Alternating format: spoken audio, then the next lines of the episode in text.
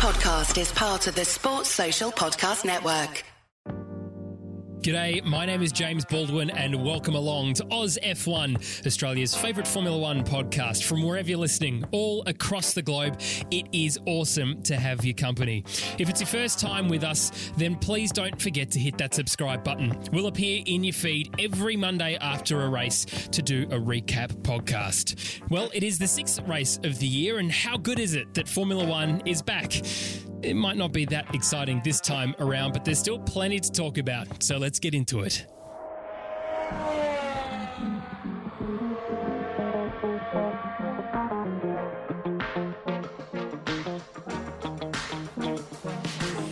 And I'm joined, as always, by my friends and yours, the two Thomases, Thomas J. Camp and Tommy T. Boys, big g'day to you. boys. Howdy, boys. I feel like I need to wake you up as a result of that race because uh, that was a bit of a ball fest. Standard Oh, from I'm both. Standard. Absolutely standard. Going into Spain, everyone uh, said Seb Vettel is racing in Spain, but the S is silent. Uh, it turns out everyone who was watching was uh, watching in Spain, but the S is silent. Uh, boys, just was not. Look, I'm going to be say ha- I'm going to say it's happy, happy times that Formula One is back, and we're all happy that it's on. And it's no such thing as a boring race, but when you're down under, and I was tweeting a couple of people who were also in Australia at the same time, it's hard to stay awake when it's that late at night watching this sort of stuff. But there's still plenty to talk about. There's plenty to talk about. Uh, the first of which, boys, is that uh, superstar Kimi Raikkonen uh, has now got the record for having done the most laps in Formula One. Uh, the kilometres are 83,978 kilometres. Uh, he also has a record for caring the least about that record as well. Uh, but good news for Kimi this time. He got into Q2, boys. That just shows us how boring this race actually was. We were waiting for lap 37 just, to, just to watch Kimi break the distance record. Who Yeah. gives two shits about how far he's driven? Oh, my Uh, Lord. Certainly not him. Uh, certainly not him. Uh, in another random fact uh, award for this race, because that's e- exactly right, Campy, how boring that was. Seb Vettel reaches a total of 3,000 points for his career. Uh, it was nice to see him get driver of the day. Uh, a bit of a fan lift there for him, because obviously uh, Ferrari tried to shut off his car and accidentally pressed the wrong button, and Charles Leclerc's shut off. Uh, so I'm sure they'll get that right next weekend. Um, but uh, Campy, the, the one thing that we want to talk about uh, was Toto Wolff this time. Yeah, Toto's had an interesting. Look, he's a pretty straight up guy. When he gets asked a, a direct question, he generally answers as straight up as he can be. His politics, well, he doesn't seem to play politics a lot like some of the other ones. We've heard recently that uh, we've got this new Concorde agreement that they're trying to get in place for 2022, and he came out and said he came out and said about a lot of the teams they're up the arse of the um, of the uh, Liberty Media. Liberty Media is trying to implement something, and in public, all the other teams are raising their voices. Um, sorry, being very congratulatory of uh, F1 organisation, but behind closed doors are kicking up a stink. But Interesting. Toto got asked. Got, Toto got asked about his future again, with, which we've heard a lot about, and he basically just came out. It's an interesting. He basically came out and said, "This is an interesting time for me. I've started reflecting on what I've achieved in F1, bringing the Mercedes team in, and you know, potentially seven straight world championships constructors as well. So." Um, I think he's going. I think the conversations he's having behind closed doors, he will take an advisory role on with F1 somewhere. He'll still remain in the sport because he does love it. But I think as a principal and a team manager, I think he's just over the politics and the crap that's going on behind closed doors. I think this racing point issue has been his last straw. I think he'll step aside. He will take some sort of role with the new Aston Martin next year and yeah, we'll still see him at track, but he won't. He just doesn't care about it anymore. He'll he'll they'll find something else for him to do. Tommy, interesting point uh, that was raised over the weekend specifically about this as well is that. Uh, a lot of conversation is going on around Lewis is waiting to see what Toto does. Uh, but I think even Toto himself said it's not up to what he does if he stays or, or goes. Uh, importantly, it's about the team, and, and Toto has created a good team around him. I mean, that really doesn't matter for Lewis, does it, if he's there or not? No, I agree. I, Lewis is not going to make his decision based on what Toto does. Uh, without Toto, that is still the best team on the grid so far, especially with the regs staying as they are next year. Like, he would be crazy to leave. Even if Toto moves to another team, it's just not going to happen. He's got a chance to win another world championship next year, realistically as well. So why is he going Yeah. anywhere next year? Like, give Yeah. me a break, mate. Yeah, I was going to say wait for it. Uh, the other reason why I was going to say Toto might leave, Tommy, is because uh, his boss has changed. Uh, and I think it's important to bring this point up as well, because Ola uh, and Toto don't look like they get on so well. And we saw that earlier uh, in the races, uh, sorry, in the year, I should say, uh, with them both sitting on camera together. It just seems very awkward between them. Uh, and obviously, Dieter, who was Toto's wolf before Ola, um, they had a great partnership. You know, they were really supporting each other. It just doesn't feel like Toto's being that supported anymore. And of course, it's important to note that Susie Wolff, his wife, uh, is in charge of the uh, Mercedes Formula E team, um, who are also doing incredibly well in that category as well. So, uh, I think you're right, Campy. I think that you know, with all the other stuff that's going on behind the, the scenes with the drivers and on social medias and everything else, realistically, what does Toto need to achieve anymore? Well, he's already done it. He's he's absolutely crushed it in terms of turning on a wonderful a wonderful uh, outfit in terms of the team, taking it from what it was with uh, Ross Brawn into an amazing platform. Uh, now. Campy, let's talk about uh, Zak Brown and Otmar. Uh, this little uh, interaction that's been been going on. What did you see over the weekend? so Otmar came out and said to Zak Brown, mate, you don't know anything about this sport or your team um, and the engineering and the rules.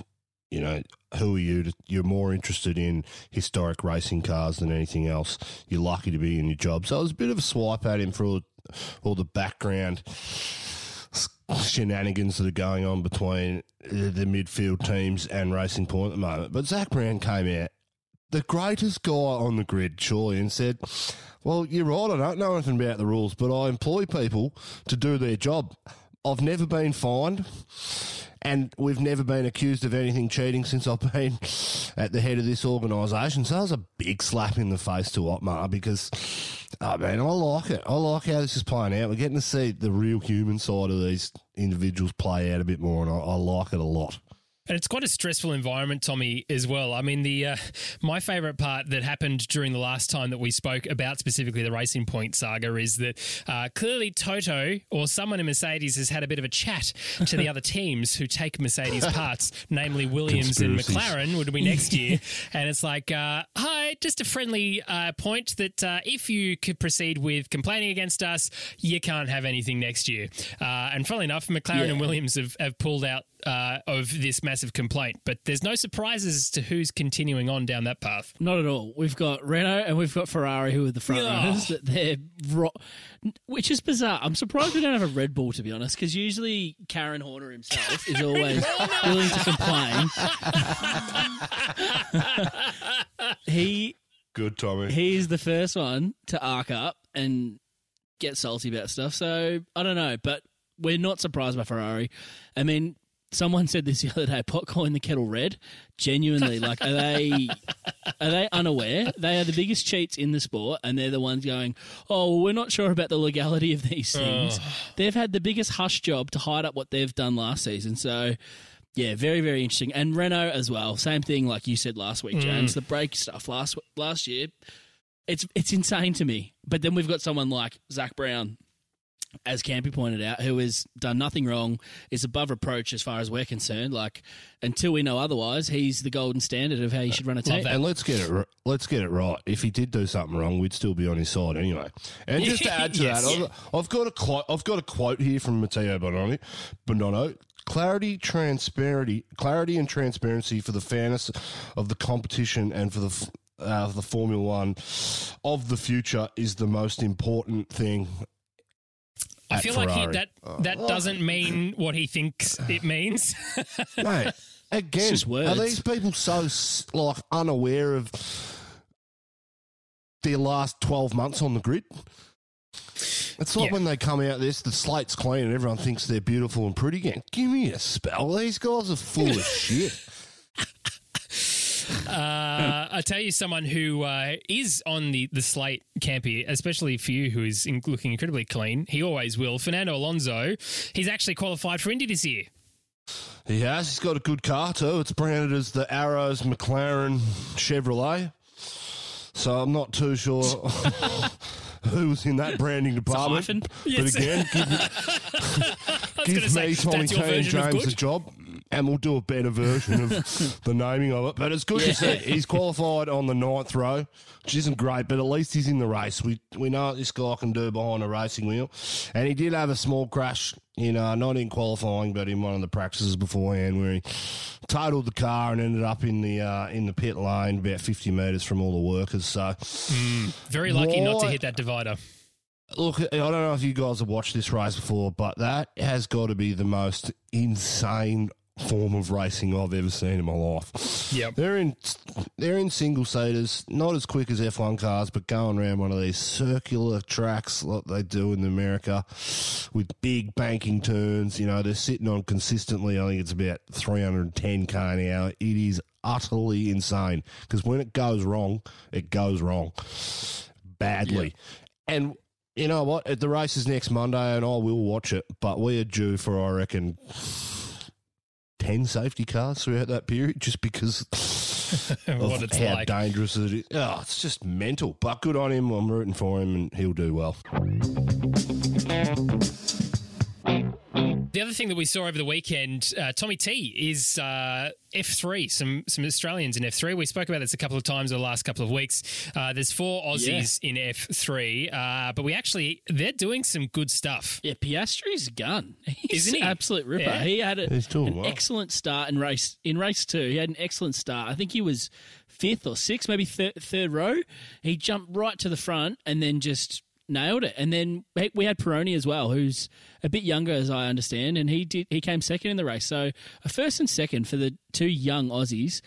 If I'm not mistaken, Piastri is now leading the championship for the F3. So very interesting. He uh, he and uh, Sargeant from the US are uh, seem to be the contenders to, for actually winning that this year. And uh, Sargeant um, is who I suggested, uh, although I forgot which category I was watching. Admittedly, I was like, he should go to Haas next year. Oh, wait, no, there's an F2 that in the too. middle of that. Um, but he's he's a great little American racer uh, who we can see as sort of pushing through to that, uh, looking at making Haas the you know the American great team again, uh, putting in some US blood into that too. Just uh, it's just, just so good to watch. If you don't watch F two and F three, honestly, it's it was definitely more exciting than watching the F one race this weekend. Uh, I 100%. just there is just no no question at all Yeah. about that. And we of course we love supporting uh, younger Aussies, so get get behind them Ooh. and on their socials too. And also love Alex Jacques. He's a great commentator. I'm, I'm genuinely enjoying his stuff. He Uh, is good. A little You're bit more than right. Crofty sometimes. He's really good. Yes, he is. Uh,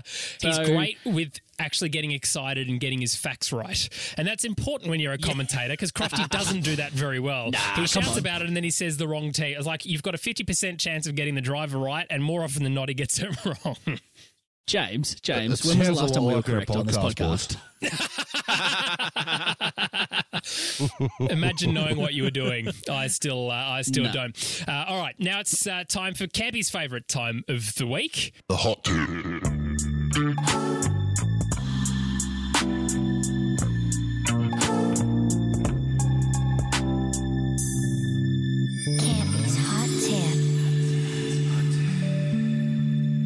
Talk all you want about staying humble and being a good guy. I'm not concerned with signing a big contract at the moment because of all that's going on in the world. Give me a break. That guy's the most full of shit dude on the planet. now, uh, I don't have Twitter either, boys, but I'll tell you what. Lewis Hamilton's been active on Twitter this week too. Virtue signalling the whole world about, oh, we need to make it a better place, the state of the environment. Mate, you own a 145 foot freaking super yacht with two 10,000 litre diesel engines on it. You've got a private jet. Your carbon footprint is as big as a small fucking African nation. And you're telling me that I have to take control of the environment. Give me a At least it's break. diesel. What a. What, mate, this. Is this guy so like unaware of who he is and what he owns? Give me a break. But he doesn't eat meat though. I'm just having a day off to hang out on my 150 foot yacht. Far, with, eh? with no phones, but there'll be there'll be photos of me on other people's phones, so As a I can tell Yeah. people that I had no phone with me.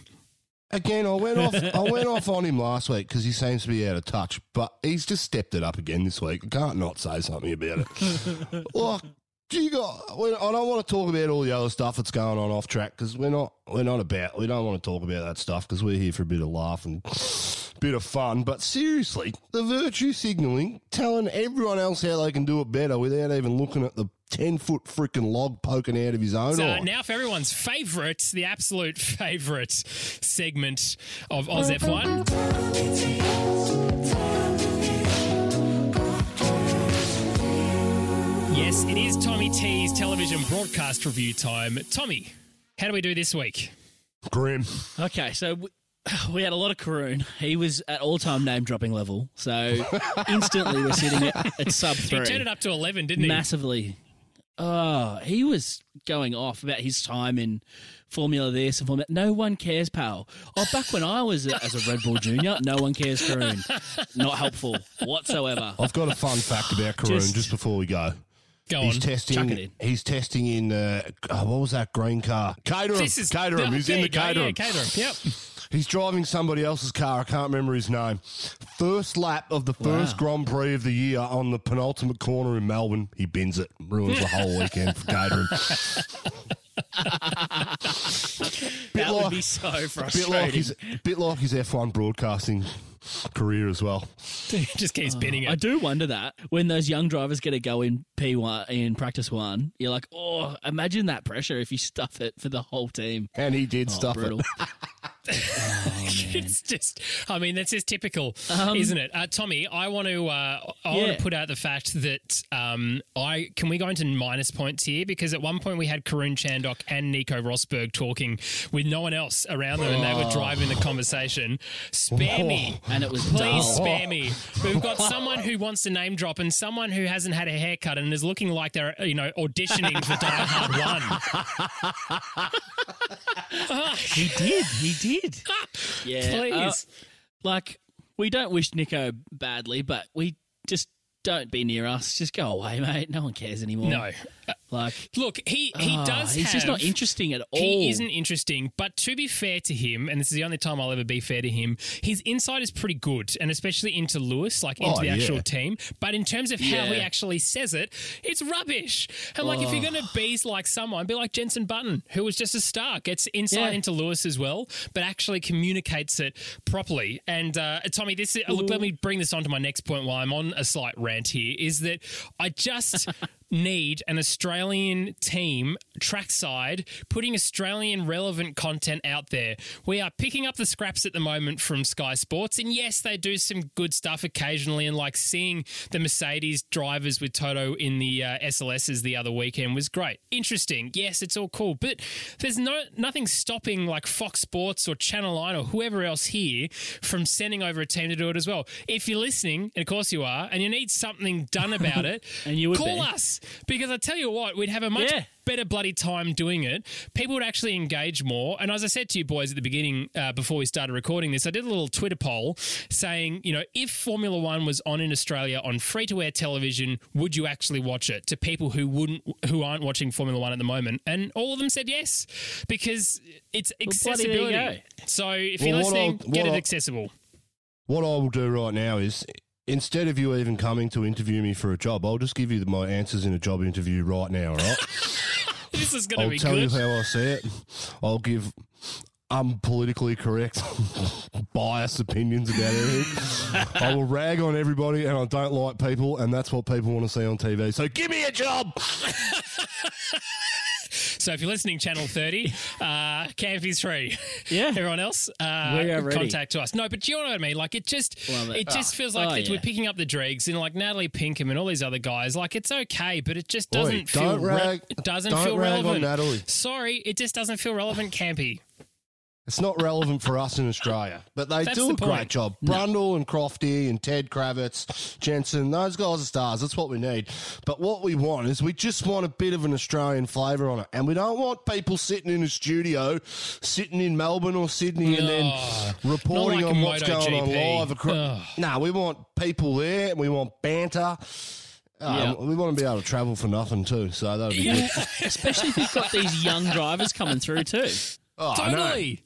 Totally. And and it's it's just about being there and actually having some relevant Australian uh, broadcast anything is going to help more people in this country get around Formula 1. At the end of the day, Campy, that's why you and I started this podcast is to actually get more interest in this awesome sport by people in Australia. And to be honest, it's we're sort of between a rock and a hard place with the current situation. Um, so Yeah, Channel we won't be able to leave our state for like two years. I don't reckon. uh, you so. won't. I'll be able to go. Uh, if you're listening to uh, New South Wales, it's totally fine. Uh, I can come. Uh, unfortunately, the Gulag says no because you've hit that button way too many times down there. Oh. Well, You know, we've got you. drone. We've got drones patrolling us now, James. Down Of here. course you do. Yeah, Drones. don't get that tinfoil hat on, Campy. Just glue it to your head. Make sure it doesn't Keep it fall on. off. Tommy, what No, is our this is score my- this week for the broadcast review? Okay, so after we took the negatives and we, we dropped down to a negative one, but we're brought back up to a, a positive one because we had Max on the radio yelling at his own team. So that was really good. Oh, and wasn't that that was the best moment of the race as far as I'm concerned? That was the best moment of the race. Let's go through team by team and see if we can uh, pull something out of the races. We always do. Uh, let's start. Yes, Campy, Oh, you want to skip over the first three teams. We're not going to, though, because uh, unfortunately for George Russell and Williams this time, they didn't get into Q2, but uh, he was having a pretty good time at the back of the uh, the pack there. He was a second and a half behind Ocon one time, almost got into his DRS and genuinely pressuring him to pass. Yeah, so good. But then he pitted again. I'm not sure why. He pitted again late with about 10 laps to go. I'm not sure why Russell uh, pitted then, but yeah, it seemed like he had real go and was giving Esteban a bit of trouble, but then, yeah, just uh, dropped off. And then Kimi came through, which we love, but we'll get to later. Latifi was average. We can skip him. Uh, but with Williams as well, we are talking about uh, Karun and, and testing for for Caterham Campy. Uh, we had a someone from F2 who I've never really heard of before, who's like 16th in the championship currently, come and test for Williams. Uh, and talking about almost Pretty sure I saw him I was going to say, talk about almost binning it. He binned it. Uh, so there you go. Um, I think someone like Callum Ilott should really be be given more of an opportunity to uh, to come up in into that sort of stuff because he's an absolute superstar. He's very much a George Russell uh, in that current situation.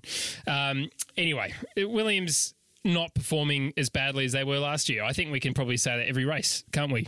At this point, uh, Alfa Romeo, uh, yes, Kimi Raikkonen got into Q2, and uh, I was happy about it boys. He he finally managed to string some corners together. Well, he had to do something because uh, he was getting his world record this weekend, so he had to put himself on the TV somewhere. yeah, that's true. That's true. Uh, it wasn't. It's just The only- not an outstanding outfit at the moment, is it? Sorry, Tommy, go on. No. The only time we saw Kimi on TV during the race, though, was when Magnussen tried to check him, or was it Grosjean? One of the Haas's decided they'd give him a bit of a check and defend, and then Kimi Raikkonen had uh, some stained underwear, I'm pretty sure, as he went past. It was a very Yeah, last minute pull out, wasn't it? No, well, we, Oh. last minute pull out, good gag. Um, sorry, It's what was I saying? That it's was not what I live. meant. It's We not were what I watch- uh, we were actually watching a live onboard from Kimi during that part of the race, and they were commentating. And we darted across to the right hand side of the track into turn one, and we are like, "What's that about?" And yeah, K Mag was behind him. That was good to see. Grosjean uh, had so much pace, it seemed, on Friday. And you know they were working that car into really good position, and it looked like Haas were starting to get it together a little bit. And then, of course, like in true Formula One fashion, uh, you can basically throw out practice, like it doesn't matter. P one and two, put it in the bin. It's it's basically irrelevant to what happens. Uh, certainly on Saturday afternoon for qualifying, uh, but he just lost it. He just was not having a good time on track as well. It looks like a GP two car. I've got to say that too. If you look at if you look at a Haas, it looks like an F two car. Imagine someone doing coming out and saying that about the Ferrari engine. GP2 engine. GP2 engine, The yeah. Ferrari. Oh, someone do it. Do it. Uh, Come on, yeah. If, if I'll you're do listening, it. It's a Seb, GP. It's, it's a he, it's a heap of. I'd be wanting, as I said, I'll, I'd be wanting a refund buying that thing. I'd be going back to Ferrari, going, "You got to be joking! Give me something to replace this Yeah. piece of junk that you've given me." Not doing anything. no, it it's not, so they're not doing well.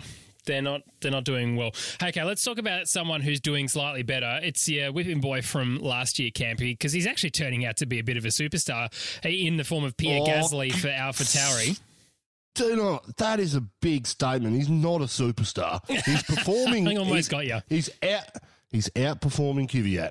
And That's, that's all it. he's doing. Okay, all right. That's well, I it. think, I, Tommy, I think he's actually doing a pretty good job uh, over over the course of the entire weekend, and he's certainly getting uh, getting really more comfortable in the situation. You and I were saying in our little group message, Tommy, that this is less of the uh, junior team now and more becoming a standalone team. Bit of a sister, bit of a brother team, sister team. Children. I think. all right, Campy, let us finish. I think we've we've talked about this before. Max likes to drive what drivers call pointy cars, very sharp end cars. That's technical. Gasly doesn't. That's te- that's some technical. We're we're the podcast you come to technical. we know our things. We are very good at this. Define pointy for me, Tommy. Uh, very very front end. Very very uh, oversteery. Is technical. That's a technical term for sharp. Yeah, I'm with you. Over, There oversteery, Tommy. Oversteery would be Oversteery. rear ending. No, no, no, no, no. Not Pointy, pointy. Where the car darts early and then you drive it by checking that, uh, as opposed to understeery cars where you power over. Look, it, either way, which is what it's Gasly in the prefers. it's in the Oz F1 uh, technical dictionary. Is that's what it means? So uh, that's true. Yeah. so no, Gasly, Gasly likes a bit kind of heavier steering where he can power through with the rear, whereas Max likes the nose to point exactly where he wants it to go. So I can see, and this is what I was saying to you boys in the message Yep. was I can see this AlphaTauri going in that more direction with Gasly as maybe the lead driver for that team, as opposed to just always comparing it to the Red Bull top team, which is never going to compare. The best drivers in the world, and this is there was a bit of talk about this on the broadcast from Brundle, and he was saying the best drivers in the world like sharp cars, which the nose darts, and you kind of have just to go with it, whereas the other drivers who have to drive these cars in the second seat who don't like it that way, it's very, very hard, which is why we're seeing so much struggling from these other drivers. Whereas Gasly's really dominating with this car. So we've we've heard them say that they don't want it to be a junior team, they want it to be more of a sister and a standalone team. So maybe this is the direction they go. And Gasly has shown that he's he's putting it well above the other midfield cars consistently this year. So this is what we've always said. He needs to be more consistent. He's doing that. So Consistency. Give me a break, Tommy. He performed in Spain. He did well last week. They haven't been anywhere near the midfield up until the last two weeks. And yes, he has qualified consistently in Q3. He's- he has well- had he pitted late last week for a third pit stop. That's why he had no points. mate. We saw what it wasn't this- from anything else. We saw what this guy was capable of in a top car up against the top driver last year. Yes, he's he his driving style suits this car, but he's still no good. He's the third tier drivers that we talk about. So let's not try to let's not put sugar on he this. Let's try and sell it like fake news out there. This is like he's doing all right, but he's not that good. He's doing excellent. Donald J. Camp, He's the out- he- uh, the official yeah. the official Mate, it- version. He's beating Daniel He's been great at qualifying this year, and he, yes, he's beating Kvyat by a lot, but he's also out competing half the time. He's out competing the McLarens. He's out out competing the Ferraris. He's he's consistently well above the other B drivers, we would say, Well- in that midfield pack. He is outperforming that car massively. Well, I put it to you that Kvyat's race pace was better than what Gasly's was. You consider the start that Gasly got on the weekend, how far ahead of he is. If Kvyat didn't get that five second penalty because of blue flags at the end of the race, he was like three seconds within Gasly. So that says to me that Kvyat's race pace is better than Gasly's, and considering the head start that Gasly got, I don't think he's that good. So I disagree with you wholeheartedly, Tommy.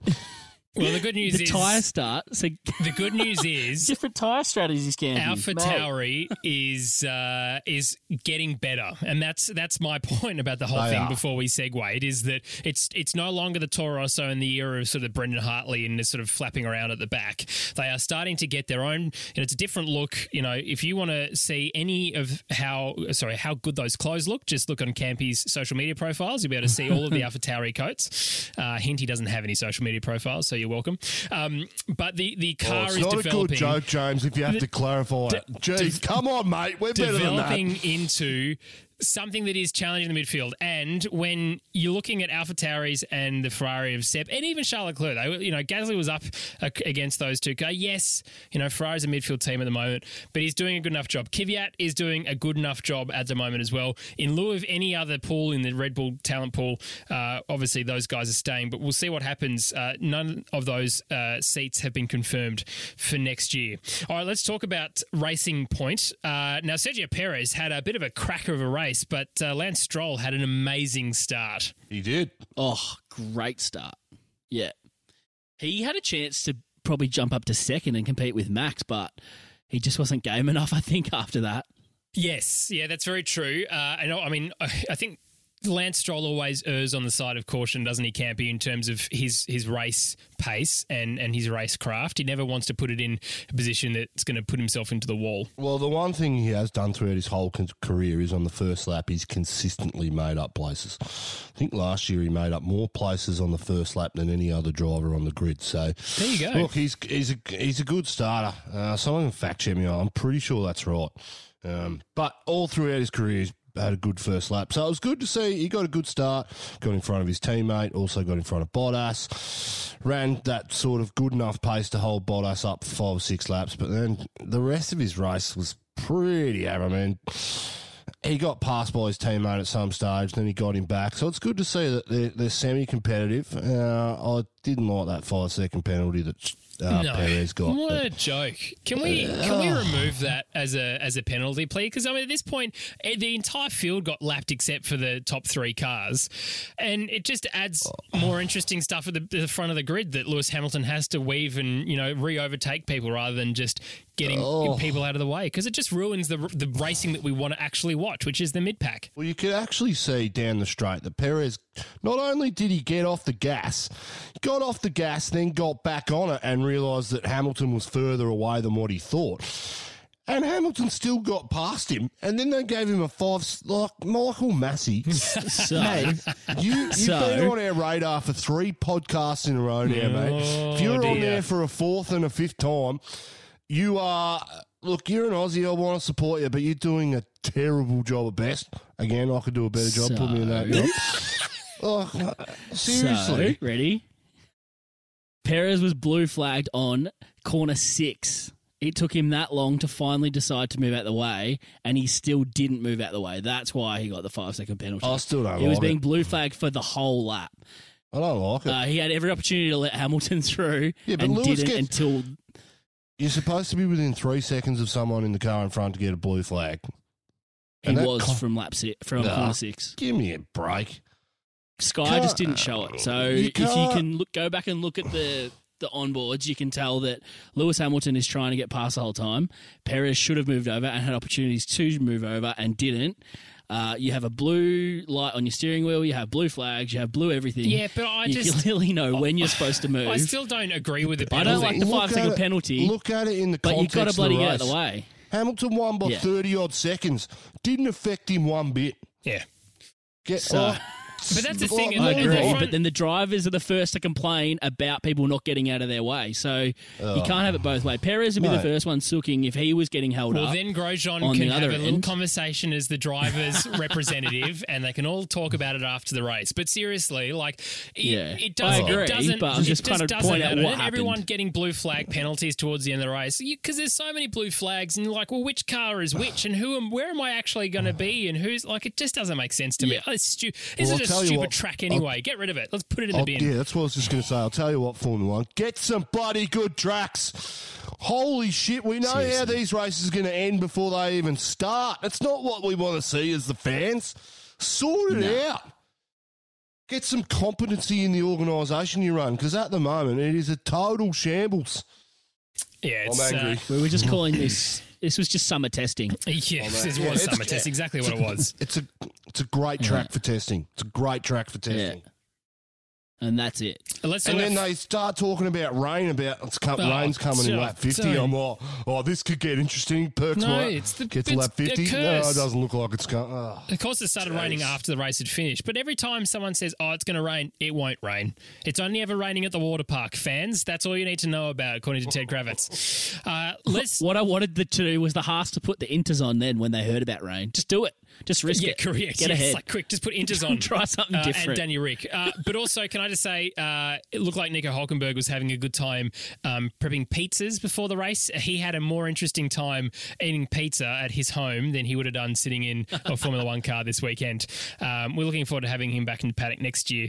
Uh, apparently, there's rumours of a Haas seat, so that's exciting. Uh, all right, let's talk about Red Ferrari. Bull, Red Bull.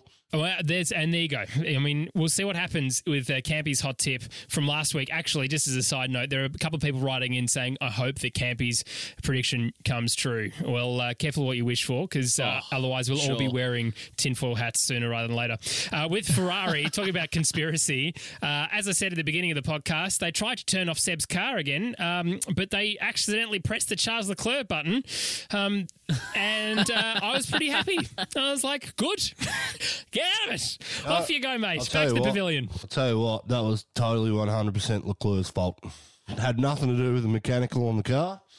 It was Leclerc's fault. Yeah, there's a weird spot that uh, in through the chicane, which is a horrible chicane, by the way. That that bit of the track is So just bad. boring and Yeah, sucks. they should. I reckon they should use the Moto GP layout because the tracks, the the straight. If you don't know what the Moto GP is, the layout is. If you see, I think it's. I can't remember what turn it is, but that chicane section that goes onto the um, the pit straight, you can actually bypass the chicane and. uh, Completely and just make one right hand turn and in fact, we've seen which makes it longer. we saw plenty of that happening in qualifying. yeah, plenty of it. Yeah, people going, So- I can't be bothered going that way, so I'm going to get inverted commas, get out of the way and go that way. At least try something. Yeah, well, uh, yeah, this is just a terrible circuit. All right, well, look, Seb, let's talk about Seb because, I mean, he was left out to just like, all right, Charles, we put the car back in the garage, and then the Ferrari mechanic started packing up the garage and went, oh, hang on, we've still got a car on track. and they went back to the pit wall and they were like, um, so do you think you want to hold on to these tyres to the end of the race? And Seb is just like, honestly, if you could. If you could see his face, he would have been rolling his eye. They would have gone into the back of his head and just been absorbed into the back Yeah. of his head because he asked that question 15 laps beforehand, and they finally come back going. Uh, oh, there's two words the Ferrari team wall can say: checking and okay. that's it. They can't say anything else. They're like, okay, checking. That is it, and that's just, that's it. And then when it's the first time I've ever heard Seb and his radio engineer in the last two years have an actual conversation. And this engineer was like, "Oh, it's, you know, because you're in P5." Seb's like, "Yes, thank you. I know I'm here because I've been by myself for the entire time." Um, but he did super well, boys, to make sure those tires lasted uh, the additional laps. You know, he had like 20 odd laps left when he made that call. He did. He did a good job this weekend, and he beat Leclerc, and that's all I care about. My whipping boy, whip, whip, whipping boy. His pace yep. was still way off. Where, it's his pace was still way off where it should be, but that's Ferrari's fault. And clearly, Ferrari have given up the ghost of Sebastian Vettel. They do not have any of his interest at heart. They don't have their own interest at heart trying to gain points. They have completely forgotten about this year. Any development going into the car, any development going into their driver, any sort of cohesion in the garage on Seb's side at all. He's been shafted from the top, and it just tells us what we already know about Ferrari. Like Yeah, they won't win anything. If you good. take Schumacher's if you take Schumacher's reign um, out of Formula One, they've won one championship in I think it's thirty two years now. Albeit they won four or five on the trot with Schumacher, but even their own engineers come out and say to this day. We didn't know what we made. That was a fluke. When that car got on track, we were shocked at how good it was. but they didn't really change much to the car over the four or five years because it was that much better than everything else. And they spent they spent about one point five billion dollars. But it just proves to the point to us that you know Ferrari aren't that good. But and that's I'd also rather a McLaren as a work car over a Ferrari anyway. You've got to be a certain type of But don't forget, Campy, as well. Ferrari, in my opinion. You're also looking at the team. You know, we talk about how important the team principal is in all of that. Ross Brawn was around when Michael Schumacher was around, killing it. And you know, and that's an, a Brit coming into an Italian organisation. And I'm not saying that the Yep. Italians can't do it, but that's the the reason is because they had strong leadership. I'm saying the Italians can't Yeah, I know it. that's what you're saying. It's not what I'm saying. Maurizio Arrivabene is sitting in somewhere in Italy, laughing his socks off right now, going, "Look, you fired me, thinking it's going to get better. It's getting worse because at least he and Seb had a really good relationship, you know, and he was always protecting Seb when it came to him making like if he spun or whatever, he was like, you know, and I think I sent this press conference to you in Abu Dhabi at the end of 2018, boys, and it was.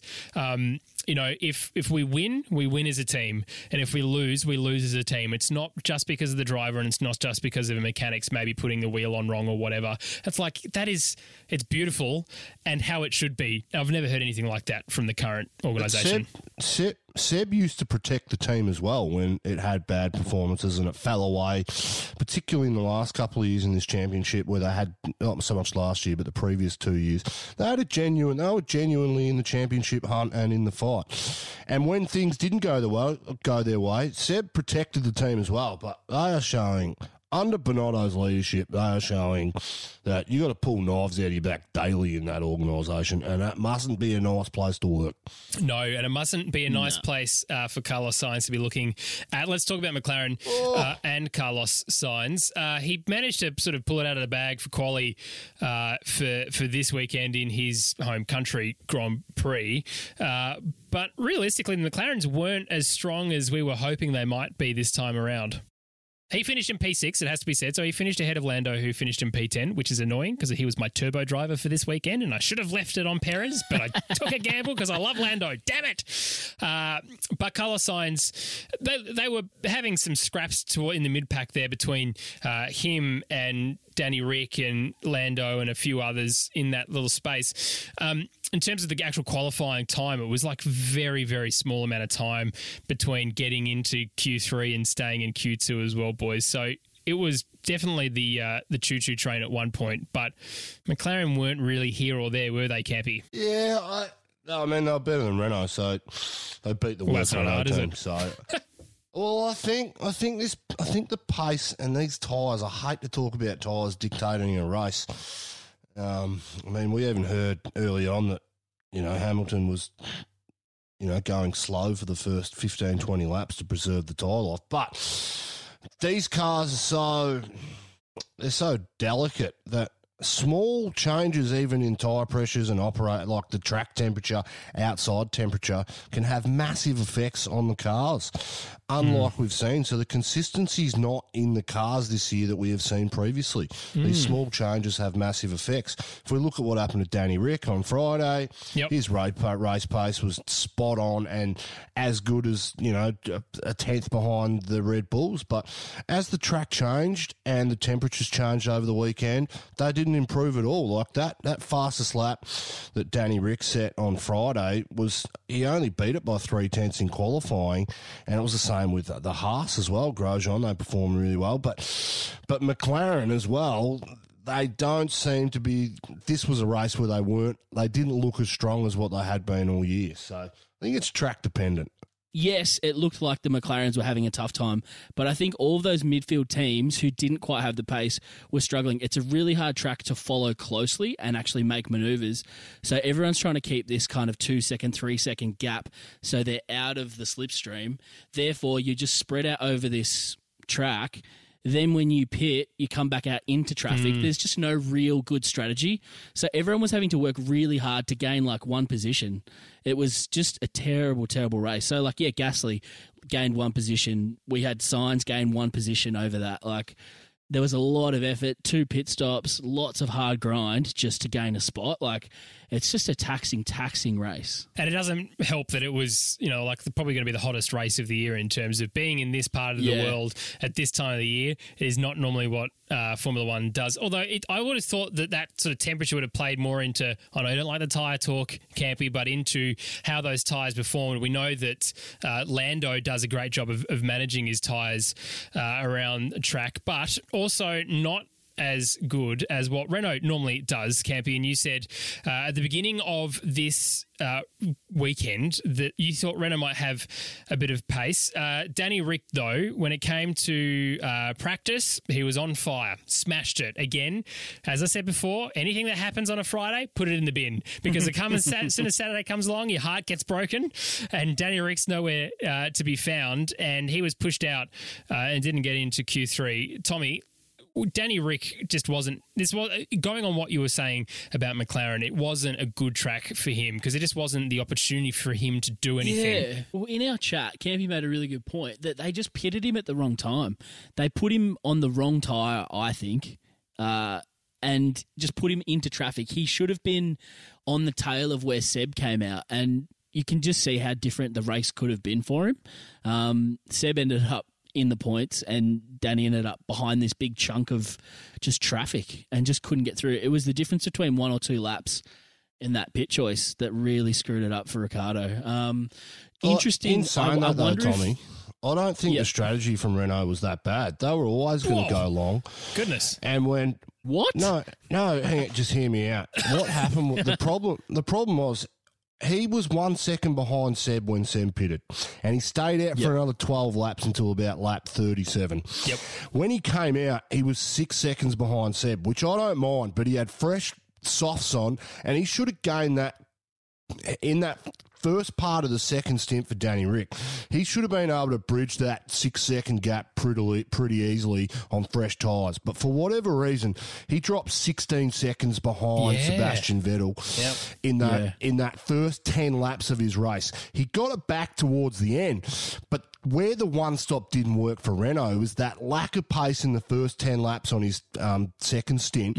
Lost so much ground that he didn't get the track position on the other cars in front of him, like your McLarens, your Kvyats, uh, and sorry, not your, your Gasly's. And, you know, he really should have been in front of the racing points when he came out and pitted and behind Sebastian Vettel. But eh, for whatever reason, he lost so much time. I think he lost four seconds when Leclerc spun and he got the yellow in that sector of the track, so that didn't help, but he fell back further. By the end of the race, Yeah. he got that margin back to where it should have been, but he just he didn't have track position, and that's why the one the one stop didn't work. And now I don't know whether he spun. There could even be something wrong with the timing on that car, which explains it. But for him to drop off ten seconds and not lose a position to Seb, you know, on the first ten laps of the softs, says to me that Renault didn't really get it right. Yeah. Well, I wonder if we can start blaming uh, Pirelli.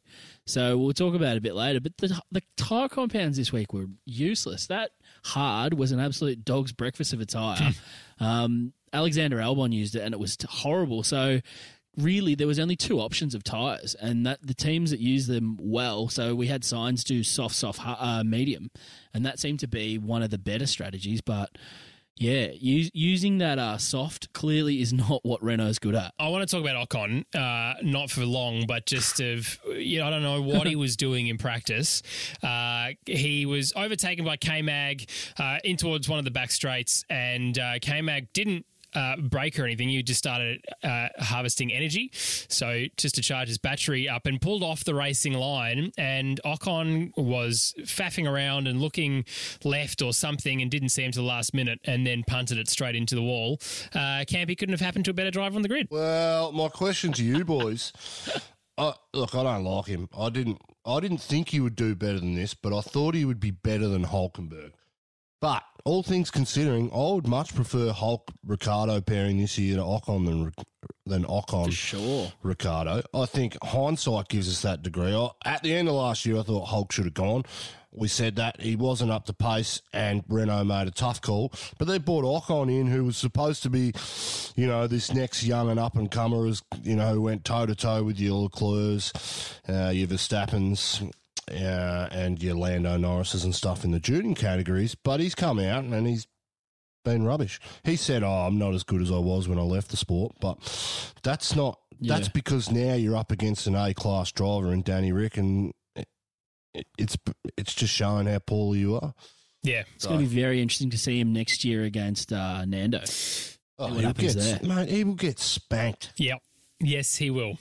Uh, look, let's talk about Red Bull. Uh, Maxi Max tr- was, according to Toto Wolff, was the fastest uh, car on on the grid, except for when it came to the race. So Toto was just, you know, lying again. Um, but Red Bull didn't have too bad a weekend, although. I mean, uh, come on, Albon again, so far off the pace. Finished in eighth, uh, and and was lapped by his teammate uh, in Max Verstappen, who obviously came second it's getting worse and worse, isn't it? I feel less and less like I like the kid and I want him to do really well. We've said this every time, but it just something is not working in that team for him. And Red Bull are wasting points, it has to be said. I'll tell you what's not Yeah. working. Albon's not working. It's got nothing to do with the car. It's got all to do with Albon. Against Max, these guys are going to get shown up. We've said it time and time again. Between the three other Red Bull drivers in Kvyat, Gasly, and himself, they're all the same caliber of driver. If they want to step it up and they actually want that second car to be performing where it should be, you're not going to get too many drivers that can go toe to toe with Max every weekend like they got out of Daniel Ricciardo. Bring in a Hulk, he's going to be consistently two, two and a half tenths behind. There you go. But he's going to have racecraft, he's going to have race grace, he's going to have more experience, he's going to bring some things to the team as well. And Hulk will get his shot at driving a top tier car, which is what we all want to see, so he can get a podium before he leaves. Get Yes. rid of Albon, he's no good. There you go. Uh, Maxi Max obviously being I'm a superstar, though. Yeah, Max was outstanding. Uh, I don't know what more that guy can do. Uh, we saw his team trying to manage him early on, trying to tell him he just won't have it. He he knows better. He knows that car so well, even somewhat better than the engineers and the guys telling him what to do. So Just let yeah, Max it just shows Max. he's a real talent. Yeah, he did. He's an absolute star, and just let the guy race. Well, Red Bull, uh, yeah, as you said earlier in the podcast, uh, Tommy, the only team that doesn't seem to be making any noise about uh, the Racing Point uh, saga thing. Uh, but uh, Toto came up to Christian at the end of the race uh, to congratulate him, which was nice to see. It's nice to see that uh, they're still getting on and it's all happy smiles for now. But let's talk about Mercedes. Uh, Lewis Hamilton obviously just smashing it out of the park yet again. No one's really surprised. Uh, you know, yes, it's kind of impressive. I guess he's he's put Michael Schumacher to the second place now in terms of total podiums. Mm, but I'm not overly thrilled. I tell you what, I was Tommy really disappointed about was Valtteri Bottas just just couldn't seem to get it together this weekend. Oh, mate. Just, I don't know. I don't know what he's doing. He just seems timid now. Like, start of the year, which is the same as the previous couple of starts of the year, he seemed bull, bull out of the gates, mm-hmm. raring to go. Now he's. He's just timid and he's not going for moves. He's not really telling the team what he wants. He's just passive. Lewis was out there telling the team, he's like, I don't want those tyres, they're crap. Don't give them to me. And then VB just takes whatever they'll give him. He needs to fight back and kind of run his own race. We saw Seb do it, we saw Max do it, we saw Lewis do it, and they all did a lot better. I mean, VB came third, but he could have been second with the right tyre strategy. Whoa, whoa! I'll just hold your horses here. that guy, Bottas, Bottas was deeply unlucky at Silverstone both weekends, in my opinion.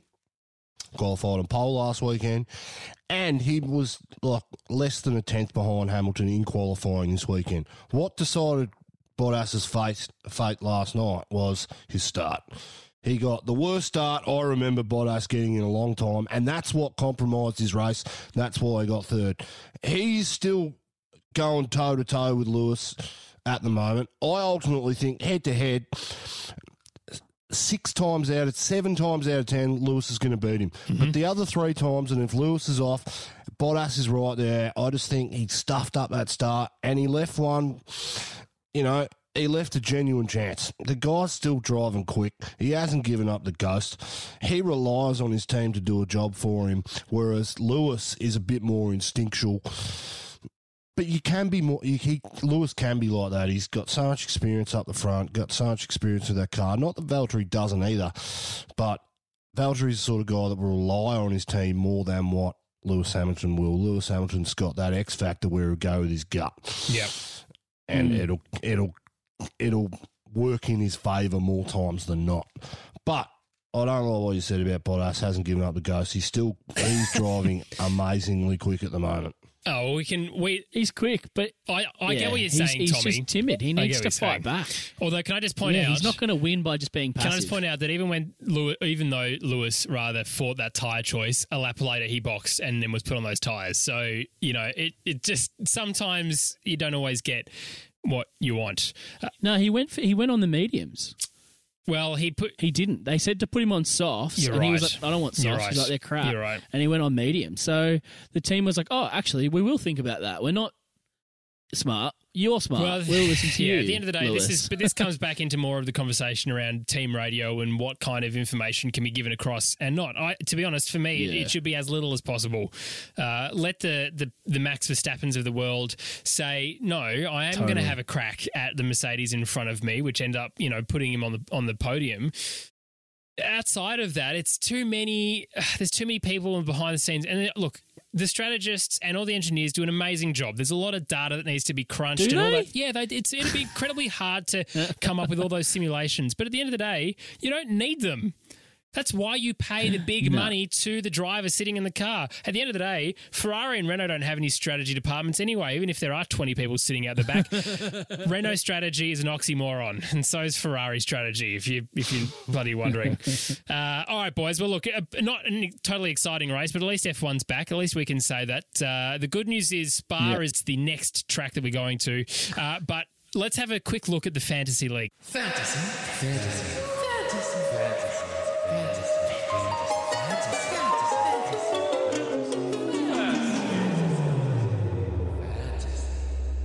Tell you what, it's not getting any better for the three of us as we uh, as we I do. that. jumped up. I jumped up ten odd positions. Uh, you're still not winning though, are you, Campy? And that's what I mean. You uh, Campy back to back, currently 22nd, so you're back to back, not doing very well at this point. Uh, also, uh, I want to give a shout out to the fir- the top three at the moment. Coming in third is uh, Jay Moore, uh, Daddy Stroll, done ducked up. That's his team name. That's fantastic. Uh, coming in second is R. Moxley with not Tommy's third team. And I can tell it's not Tommy's third Hey. team because you're coming in the top three. And uh, exactly. D minus Tracing Joints, you are still up there and smashing it, my friend. Uh, and thanks for tweeting. Those two are that's- trading places. Uh, look, we've got some front runners and the points are pretty significant. Uh, but I want to shout out a couple of other names that I've I've seen appear during the week. Uh, at number 58, down the bottom, uh, L. Walker, the Nico Hulk. I can't even say it. The Nico Hulkenberger. There you go. Uh, hashtag Hulkenberger. I love that. That's great. Um, and Mark, uh, Mark Cara, Stroll Auto Queue which is uh, a bit of a link into what we were talking about last week. And every time that Daddy Stroll gets on and looks at a television camera, it's always with an auto cue and it always looks really, really terrible. Um, but there's been some fantastic. Oh, there's Campy for President still in here. Unbelievable. Uh, there is some fantastic names through here. So don't forget to hop on to the Oz F1 F1 Fantasy League. You can find all that information in the description below. Boys, I also want to shout out a couple of different people who have left us reviews uh, internationally as well this this time around in the last week. It's been great. Uh, Jazz on hold from Australia uh, rates us five stars. Says best F1 pod out there, and saying it's making ISO just that little bit easier for Melbourne folks. So uh, look, Jazz, you're not alone. Tommy T and Campy, I should say, are both absolutely loving being in isolation in Victoria, aren't you, boys? Uh, the best. but that's yeah. but reviews like that make it a little bit easier for them. Uh, Masonitis from Canada says legends five stars. These fellas are absolute legends. Well, I think he's only talking about you and I, Tommy T. Um, the aggressive strong opinions, aggressive arguing, witty comments, and great F1 news. I rely only on a couple of F1 reporting sources to get me through the week, as I'm absolute nut for racing, and these guys are a must. Uh, can't believe it. That's uh, that's a massive fake it until you make it from the three of us. Let's be honest. Uh, Yeah. And. A big thanks to Mark Carra as well, who's who's not only left us a review, uh, he was tweeting at me during the, the race as well. If you enjoy NBA and uh, you were not really sure on it, um, he gave us a shout out, so we'll give him a shout out as well. He uh, hosts the Chicago Bulls podcast. Uh, it's definitely worth checking it out. Uh, it's called Bulls HQ. Um, but Mark, thank you for your five star review and thanks for supporting us and encouraging us. Campy, I've added this part in just for you because you don't have Twitter. Okay. What's this? You don't have Twitter, but I'm going to call it the Oz F1 tweets of the race. Uh, I'm going to choose three from from each weekend as uh, either tweet it at me or uses the hashtag uh, or something I just see. This is the something I just see. Jeremy Clarkson uh, over the race said any driver who thinks about inverted commas managing his tires should have 500,000 points deducted. And uh, Good, Jeremy, I, good. I, I couldn't agree with you more. Um, this isn't a tweet; it's it's a text message from Campy, but it was too good to not put in there. uh, Campy says, "What the hell is DP World?" In reference to the major sponsor of Renault. I'm scared to Google it. I have been waiting. I, as soon as I saw that in the reveal, I was like, I'm going to wait until Campy sees this. We're eight months into the year. It's the first time he's gone, hang on a second, that car's got DP World written on it. Uh, the good news is, shortly after that message, he then Googled it. So uh, I'll leave that into your imagination. Uh, and the last one is a bit of a cool one. You'll have to go online. We retweeted it. Jake Paul Design is a dude who does uh, all the design work for Formula One. Um, he put together a kick-ass uh, image of Danny Rick doing a shoey in McLaren getup, which is uh, something he's obviously a big fan of. Uh, Danny Rick getting back on the podium, but we can't wait for that next year. But boys, we've got more Formula One racing coming up, and that's exciting. It is in two weeks' time, but it is a much better track than bloody Spain without the S. We're oh, going to love Spa. Spa. I reckon we'll see Danny Ric shoey, Danny Ric shoey all day. Get him in there. Oh, Come on. Well, boys, it's been an absolute pleasure. I can't bloody wait. Uh, if you look, if you want to engage with us during the week, you'll find us on all the socials. Details are below. Campy doesn't have social media, so I'll send it to him via a pigeon or a uh, some sort of old school device. Boys, lovely talking to you. We'll see you next time around in Spa.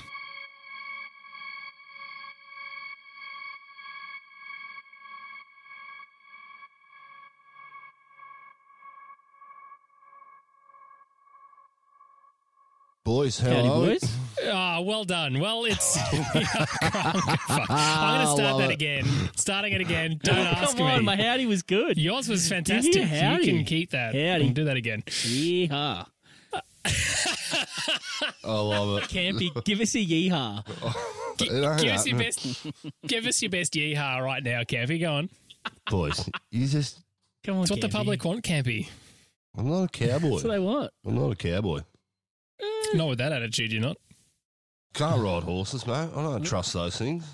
Sports Social Podcast Network.